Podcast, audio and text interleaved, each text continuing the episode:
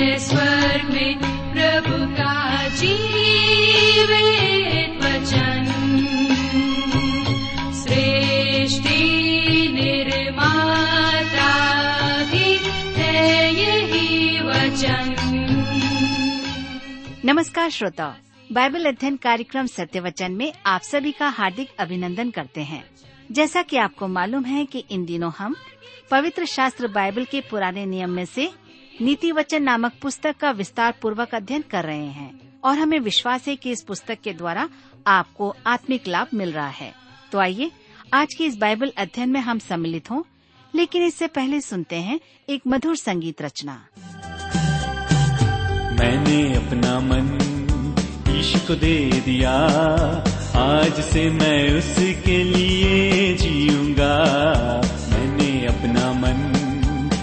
को दे दिया। आज से मैं उसके लिए जीऊँगा। मैंने अपना मन ईश को दे दिया। आज से मैं उसके लिए जीऊँगा।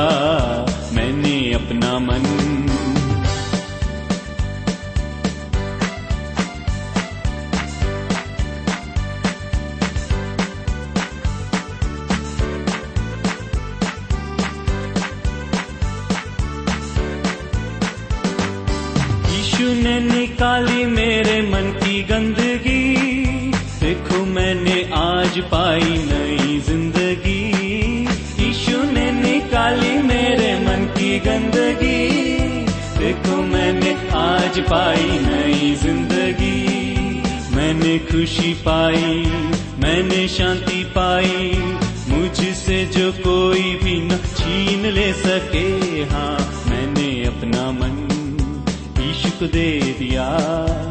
आज से मैं उसके लिए जीऊँगा।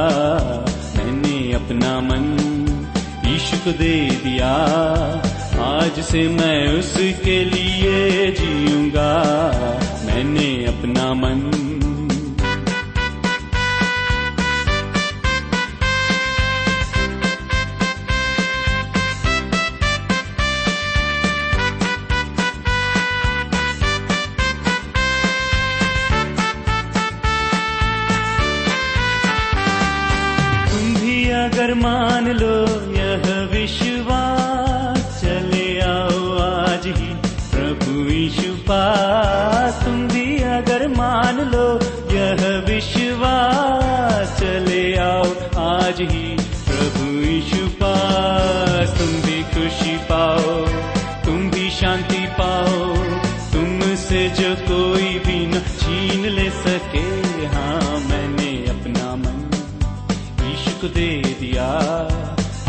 से मैं उसके लिए जीऊँगा।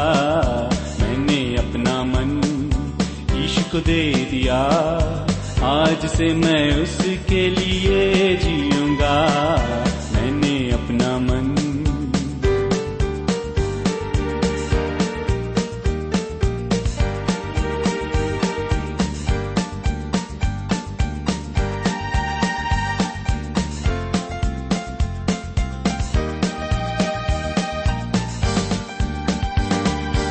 यीशु ने निकाली मेरे मन की गंदगी। देखो मैंने आज पाई नई ज़िंदगी। यीशु ने निकाली मेरे मन की गंदगी। देखो मैंने आज पाई नई ज़िंदगी। मैंने खुशी पाई, मैंने शांति पाई।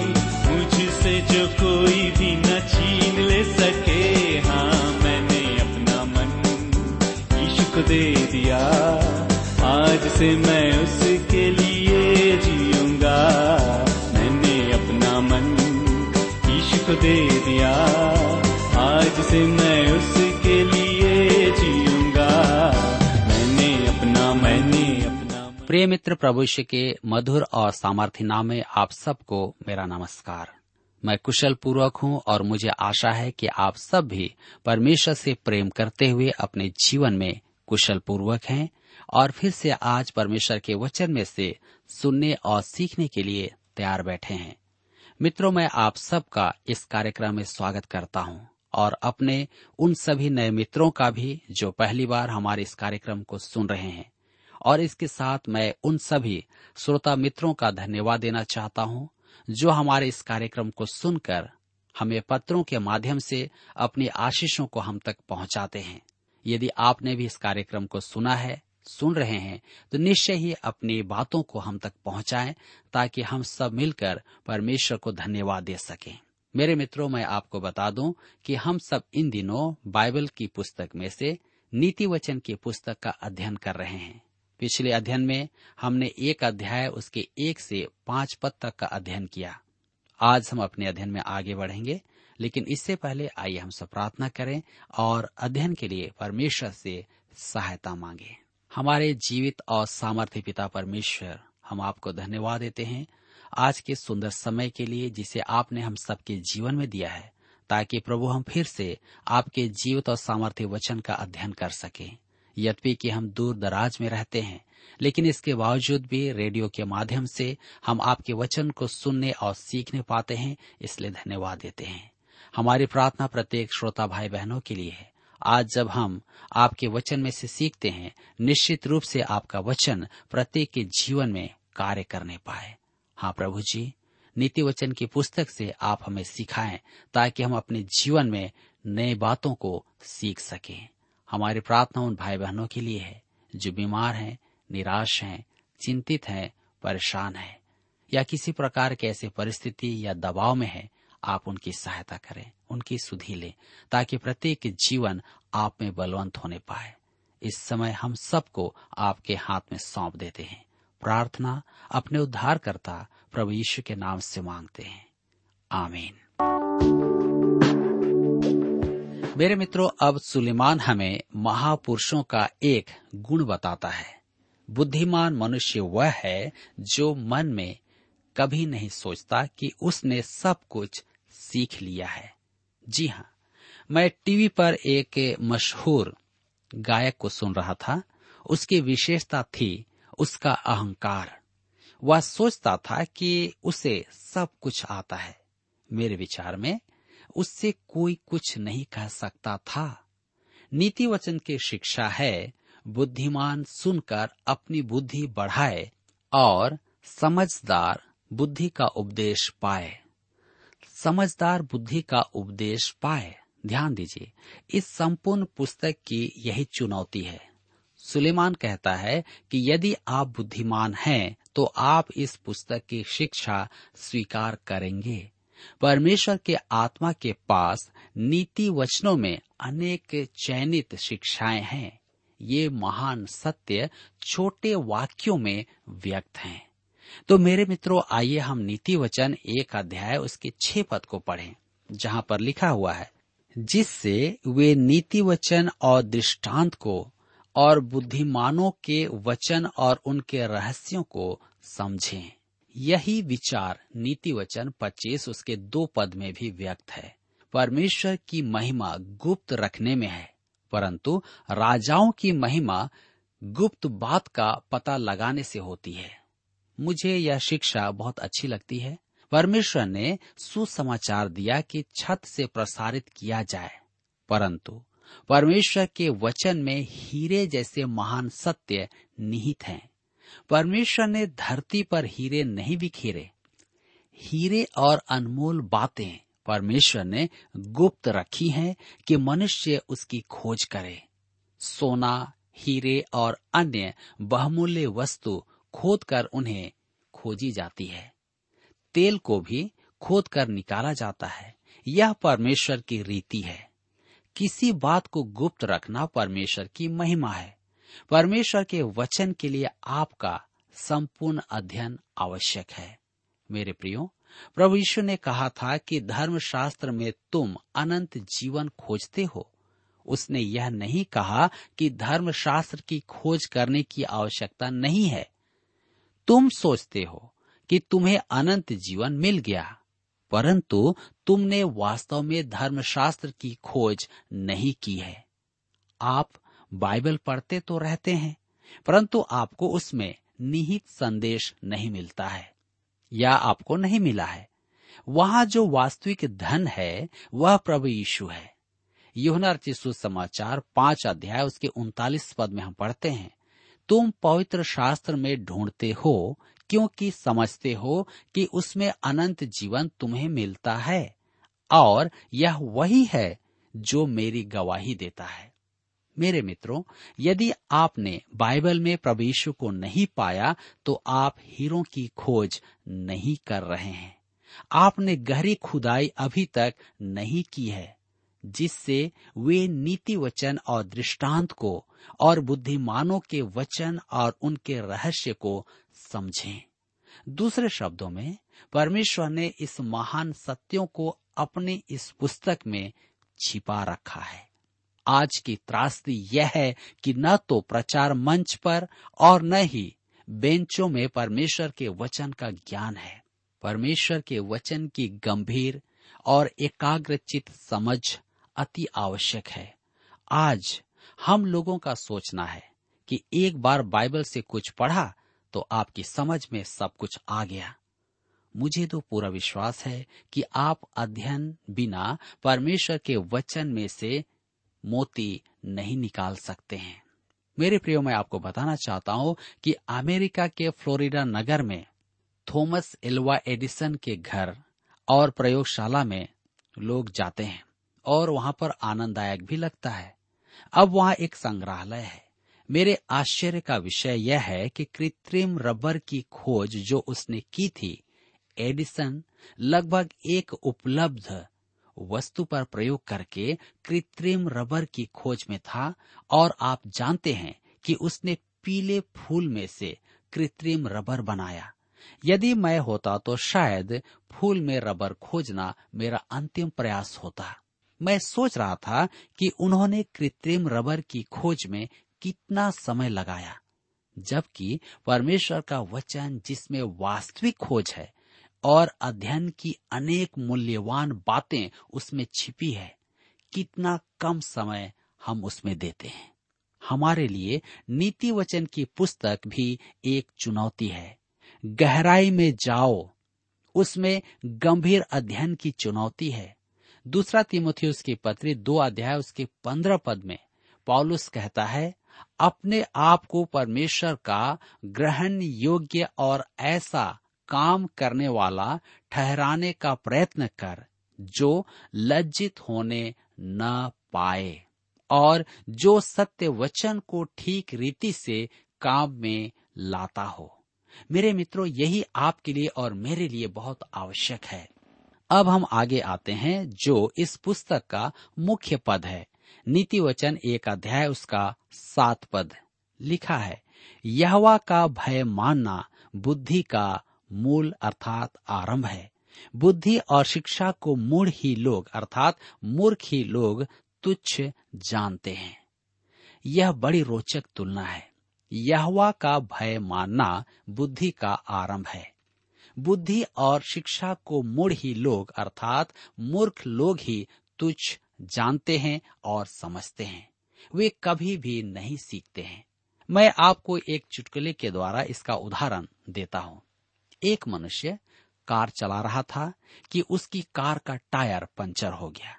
उसने टायर के नट खोले और पहिए के ढक्कन में रख दिए। अब दूसरा पहिया लेने के लिए उठा तो ठोकर लगने के कारण उसके नट बोल्ट नाले में गिर गए। अब वह सिर खुजलाता सोच रहा था कि क्या करें। सड़क की दूसरी ओर पागल खाना था। वहाँ एक पागल खड़ा उसे देख रहा था। उसने कहा, तीनों पहियों में से एक एक नट निकाल कर लगा दे और जब आगे जाकर दुकान मिले तो नए नट खरीद कर लगा लेना। वह सोचने लगा मैं ऐसा क्यों नहीं सोच पाया? उसने उस पागल मनुष्य से कहा, आप अंदर हैं और मैं बाहर हूँ, परंतु मेरी बुद्धि में यह बात नहीं आई। उसने कहा, मैं पागल हूँ, मूर्ख नहीं। नीति वचन की यह पुस्तक आपको और मुझे जीवन में मूर्खता से उबारना चाहती है। मेरे विचार में हम इसमें सहायता का महान स्रोत पाएँगे। इस पुस्तक में मूर्खता के बारे में बहुत कुछ कहा गया है। आइए अब हम आगे बढ़ते हैं। नीति वचन एक अध्याय, उसके आठ और नौ पद में लिखा है, हे मेरे पुत्र, अपने पिता की शिक्षा पर कान लगा और अपनी माता की शिक्षा को न तज, क्योंकि वे मानो तेरे सिर के लिए शोभायमान, मुकुट और तेरे गले के लिए कंठ माला होगी। यह एक अति महत्वपूर्ण पारिवारिक संबंध है। हम में से अनेक विश्वासी माता पिता के संतान रहे हैं। आपने जो अपने माता पिता से सीखा है, उसे संभवतः कभी भूला ना पाएँगे और न ही उससे कभी भटकेंगे। दूसरी ओर, परमेश्वर उन माता पिता पर दया करे जो अपने बच्चों को परमेश्वर की बातों की शिक्षा नहीं दे रहे हैं। अब हम आगे बढ़ते हुए देखेंगे घर से बाहर परीक्षा। नीति वचन एक अध्याय के दस पद में लिखा है, हे मेरे पुत्र, यदि पापी लोग तुझे फुसलाएँ तो उनकी बात न मानना। अब घर से बाहर की बात आती है। जब बच्चा बाहर जाता है, तब वह सबसे पहले किससे भेंट करता है? एक पापी से उसकी भेंट होना सामान्य सी बात है, क्योंकि संपूर्ण मानव जाति पाप में गिरी हुई है। वह प्रभु यीशु के निकट नहीं आई है। हम सब पापी हैं, परंतु वह बालक उद्धार से वंचित मनुष्यों के संपर्क में आता है। अब उसे क्या करना चाहिए? उनकी बात को नहीं मानना है। आपको स्मरण होगा कि मैंने कहा था कि आप इस पुस्तक में ऐसा नीति वचन भी देखेंगे जो बाइबल के नायकों से मेल खाते हैं। यह भी संभव है कि आप अपने मित्रों से मेल खाता हुआ नीति वचन भी देखेंगे। परंतु उन्हें बताना आप न चाहेंगे। यह एक नीति वचन है जो बाइबल के किसी नायक से मेल खाता है। आपके विचार में, क्या यह नीति वचन यूसुफ के लिए उपयुक्त नहीं? जब वह मिस्र देश में दासत्व में, अर्थात गुलामी के लिए बेच दिया गया था, और वहाँ पोतीफर की पत्नी उसे ललचा रही थी, परंतु उसने उसकी बात न मानी। यह नीति वचन उसके अनुभव का उदाहरण है नीति वचन एक अध्याय उसके ग्यारह से तेरह पद में लिखा है यदि वे कहें हमारे संग चल कि हम हत्या करने के लिए घात लगाएँ, हम निर्दोषों की ताक में रहें हम अधोलोक के समान उनको जीवता कबर में पड़े हुओं के समान समुचा निगल जाएँ। हमको सब प्रकार के अनमोल पदार्थ मिलेंगे हम अपने घरों को लूट से भर लेंगे। मेरे मित्रों, पापी की योजना एवं कार्यक्रम ऐसे ही होते हैं कि बिना कुछ दिए कुछ प्राप्त किया जाए। वह किसी न किसी पर निर्भर करके जीवन निर्वाह करता है और अपनी समृद्धि के लिए किसी और को कष्ट देता है। नीति वचन एक उसके चौदह पद में लिखा है, तू हमारा साक्षी हो जा हम सबों का एक ही बटुआ हो। ध्यान दीजिए, यह आज की धारणा है। हम सबों का एक ही बटुआ हो। वे जो इस सिद्धांत पर चलते हैं, स्वयं कुछ नहीं करते, वे एक ही लालसा करते हैं कि कोई कमा कर लाए और उन्हें दे। वे अपना योगदान नहीं करते हैं। यह है तो अनर्थकारी सिद्धांत, परंतु युवाओं में यह एक आम अभ्यास है। यह आज की युवा मनोवृत्ति है। येन केन प्रकरेन, कुछ किए बिना कुछ पाओ। मेरे एक मित्र ने मुझे बताया कि उसके पिता की दुर्घटनाग्रस्त मृत्यु के बाद मेरी माँ, मेरी बहन को और मुझे लेकर अपने माता पिता के पास चली गई। मुझे पढ़ाई त्याग कर काम करना पड़ा क्योंकि हमें पैसों की आवश्यकता थी। मुझे एक दुकान पर नौकरी मिली। मैं अन्य युवकों के साथ वहाँ काम करने लगा। उन्होंने एक ऐसी विधि खोजी थी, जिसके द्वारा वे टाफियों के डब्बे में से टाफी निकालते थे। वह थोक विक्रेता की दुकान थी और प्रत्येक डब्बे से एक टॉफी निकालकर वे अपने लिए अनेक डब्बे तैयार कर लेते थे। पहले दिन तो मैंने उनका साथ दिया, परंतु उस रात मेरे विवेक ने मुझे कोसा और मैंने निर्णय लिया कि वह काम अनुचित था। अगले दिन मैंने ईमानदारी से काम किया, परंतु टाफियाँ लौटा नहीं पाया, क्योंकि मैंने उनमें से कुछ टाफियाँ खा ली थी। फिर ऐसा हुआ कि प्रावधान ने मुझे छह टाफियों का डब्बा थोक के भाव पर ही देना आरंभ कर दिया, और मैं उन्हें कार्यालय के कर्मियों को बेच देता था। इस प्रकार मुझे एक डब्बा मुफ़्त बच जाता था। मैं इस प्रकार अपनी टाफियाँ परिश्रम करके कमाता था। मेरे विचार में यही सही था। मेरे मित्रों, उसने मुझे ये बातें बताई। गलत करने वालों की बातों में आ जाना युवाओं के लिए बड़ा आसान काम होता है। काम करते समय भी समय गंवाने वालों की संगति में पड़ जाना बड़ा आसान होता है। ऐसे कामों के साथ देना या कामों में साथ रहना आसान है। यही कारण है कि जब युवक घर से बाहर निकलता है तो ऐसे कामों में साथ देना उसे बुरा नहीं लगता। क्योंकि बहुत सारे ऐसे मित्र हैं जो सिगरेट पीते हैं या किसी प्रकार के नशे के आदि हैं। तो अपने मित्रों से कहते हैं कि तुम भी मेरे साथ ऐसा करो। जब वे नहीं करते हैं तो उन्हें अपने संगति से दूर कर देते हैं, जिसके डर से वह युवा उनके साथ में नशे करना आरंभ कर देता है और इसकी खबर माता पिता को नहीं होती है, क्योंकि बुरा हमेशा बुरा ही होता है। आइए अब हम आगे पढ़ेंगे। नीति वचन एक अध्याय उसके पंद्रह पद में लिखा है तो हे मेरे पुत्र, तू उनके संग मार्ग में न चलना, वरन उनकी डगर में पाँव भी न रखना। बाइबल ऐसे अलगाव पर अति स्पष्ट है। दूसरा कुरंतियों के पत्र छह अध्याय उसके सत्रह पद में लिखा है, इसलिए प्रभु कहता है, उनके बीच में से निकलो और अलग रहो। यद्यपि वह मूर्ति पूजा के विषय में कह रहा है, परंतु यह विचार यहाँ भी लागू होता है। उस दुष्ट संगति से अलग रहो जिसमें तुम अब तक थे, क्योंकि परमेश्वर चाहता है कि आप उस दुष्ट संगति में न रहें। नीति वचन एक अध्याय उसके 16 से 18 पद में आगे लिखा है, क्योंकि वे बुराई ही करने को दौड़ते हैं और हत्या करने को फूर्ति करते हैं, क्योंकि पक्षी के देखते हुए जाल फैलाना व्यर्थ होता है। और ये लोग तो अपनी ही हत्या करने के लिए घात लगाते हैं और अपने ही प्राणों की घात में रहते हैं। ऐसे काम आपको विनाश की ओर ले जाएँगे। आप अपने ही जाल में फंस जाएँगे।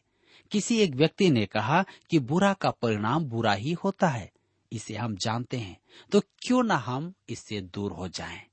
नीति वचन एक अध्याय के उन्नीस पद में लिखा है, सब लालचियों की चाल ऐसी ही होती है, उनका प्राण लालच ही के कारण नष्ट हो जाता है। जी हाँ यह लालच के मूल का तिरस्कार है। आज का हमारा युग भौतिकवाद का है और एक कॉलेज के प्रोफेसर ने लिखा कि हमें कॉलेज को व्यर्थ के भौतिकवाद से मुक्त रखना है, अर्थात रखना चाहिए। इसके लिए उनके विचार में धर्म की शिक्षा आवश्यक है। कोई तो है जो जाग रहा है। जी हाँ आज एक महापाप लालसा है। नीति वचन इसी का तिरस्कार कर रहा है। अब हम आगे देखते हैं बुद्धि का निमंत्रण। नीति वचन की पुस्तक एक अध्याय के बीस पद में लिखा है, बुद्धि सड़क में ऊँचे स्वर से बोलती है और चौकों में प्रचार करती है। बुद्धि युवकों को कुछ सीखने का निमंत्रण दे रही है, उन्हें उसकी शिष्यता में आना है। यदि आपको कुछ सीखना है तो नीति वचन एक अध्याय उसके 21 और 22 पद में लिखा है, वह बाजारों की भीड़ में पुकारती है वह फाटकों के बीच में और नगर के भीतर भी ये बातें बोलती है। हे भोले लोगों, तुम कब तक भोलेपन से प्रीति रखोगे? हे ठट्ठा करने वालों, तुम कब तक ठट्ठा करने से प्रसन्न रहोगे? हे मूर्खों, तुम कब तक ज्ञान से बैर रखोगे? ध्यान दीजिए, भोले अर्थात मूर्ख। बुद्धि पूछती है, तुम कब तक मूर्ख बने रहोगे? एक बीस वर्षीय युवक ने मुझे बताया कि वह तीन वर्ष नशीले पदार्थों के सेवन का आदि था। वह बार बार कहता था, मैं कैसा मूर्ख था? यह तो मुख्य प्रश्न है। तुम कब तक मूर्खता से प्रीति रखोगे? तुम कब तक बुद्धि की पाठशाला में पढ़ोगे? नीति वचन एक, उसके तेईस पद में लिखा है, तुम मेरी डांट सुनकर मन फिराओ, सुनो मैं अपनी आत्मा तुम्हारे लिए उंडेल दूँगी। मैं तुमको अपने वचन बताऊँगी। अब अध्याय के अंत में आप आ जाइए। नीति वचन एक अध्याय के बत्तीस पद में वचन में लिखा है, क्योंकि भोले लोगों का भटक जाना उनके घात किए जाने का कारण होगा और निश्चिंत रहने के कारण मूढ़ लोग नष्ट होंगे। मेरे मित्रों, ध्यान दीजिए प्रभु यीशु से विलय होना आत्मिक आत्महत्या है। आप कुछ भी कर लें, अगर प्रभु के निकटता में नहीं है तो निश्चय जाने कि आप विनाश की ओर बढ़ रहे हैं। नीति वचन एक अध्याय के तैतीस पद में लिखा है, परंतु जो मेरी बातें सुनेगा, वह निडर बसा रहेगा और बेखट के सुख से रहेगा। कैसी उत्तम बात यहाँ पर हमें बताई गई है। आज हम बैंकों के खातों से मनुष्य का मान आंकते हैं, उसका घर, उसकी कार आदि। क्या हम मूर्खों की समृद्धि का आनंद ले रहे हैं? क्या हम मूर्खों के स्वर्ग में वास कर रहे हैं? मेरे मित्रों, आज मुझे और आपको बुद्धि की उस पुकार को सुनना है, उस आवाज़ को ग्रहण करना है, ताकि हम भी परमेश्वर के लिए जी सकें। क्योंकि परमेश्वर चाहता है कि मेरा जीवन और आपका जीवन एक उत्तम जीवन हो। प्रभु की निकटता का जीवन हो, आनंदमय जीवन हो, न कि उन मूर्खों की तरह, न कि उन लोगों की तरह जो अपने जीवन को विनाश की ओर लेकर के जा रहे हैं। आज मैं अपने उन जवान भाई बहनों से कहता हूँ कि आप यदि गलत मार्ग पर हैं तो इस आवाज़ को सुन लें। प्रभु के पास आए, उससे प्रेम करें क्योंकि परमेश्वर आपसे प्रेम करता है, वह आपको चाहता है, आपके जीवन में आशीषों को उंडेलना चाहता है। मेरे मित्रों, यहाँ पर आज हमारे अध्ययन का समय समाप्त होता है। मैं आशा करता हूँ कि आपने अवश्य ही इस विषय पर एक सही निर्णय लिया है और परमेश्वर की आशीषों को ग्रहण किया है। प्रभु आप सबकी सहायता करें। प्रिय श्रोताओ अभी आप सुन रहे थे बाइबल अध्ययन कार्यक्रम सत्य वचन हम आशा करते हैं कि आज के इस कार्यक्रम से आपको आत्मिक लाभ मिला होगा। यदि आप परमेश्वर के बारे में और अधिक जानना चाहते हैं तो हमारे पास नया नियम एवं पवित्र शास्त्र बाइबल उपलब्ध है। इन्हें प्राप्त करने के लिए आप हमें इस पते पर लिख सकते हैं। कार्यक्रम सत्य वचन T W R post box number चार तीन एक शून्य, नई दिल्ली, एक एक शून्य शून्य एक नौ। पता एक बार फिर सुन लीजिए। कार्यक्रम सत्यवचन T W R post box number four three one zero New Delhi one one zero zero one nine और हाँ श्रोताओ, याद रखें कि पत्र लिखते समय आपका नाम और पता साफ़ साफ़ लिखा होना चाहिए। इसके अलावा आप हमसे टेलीफोन के माध्यम से भी बातचीत कर सकते हैं, जिसमें हमारे काउंसलर या सलाहकार आपको सलाह देंगे। तो नोट कीजिए हमारा मोबाइल नंबर नौ नौ पाँच आठ आठ दो शून्य चार एक चार।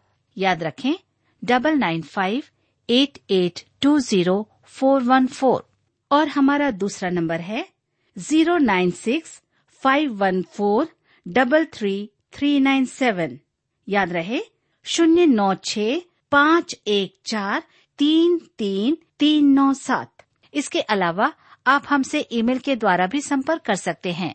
हमारा ईमेल आईडी है Hindi T T B at T W R dot I N. Hindi T T B at T W R dot I N.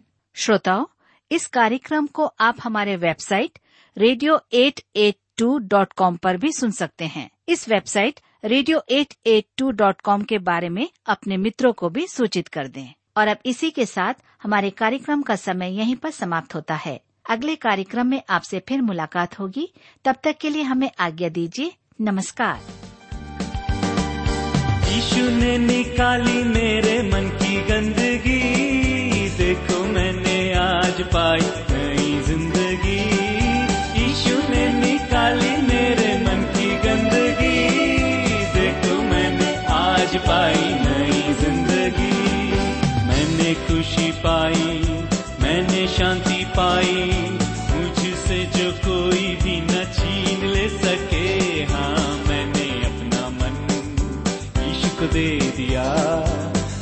से मैं उसके लिए जीऊँगा। मैंने अपना मन ईश को दे दिया। आज से मैं उसके लिए जीऊँगा। मैंने अपना मैंने अपना मश को दे दिया। दे दिया। आज से मैं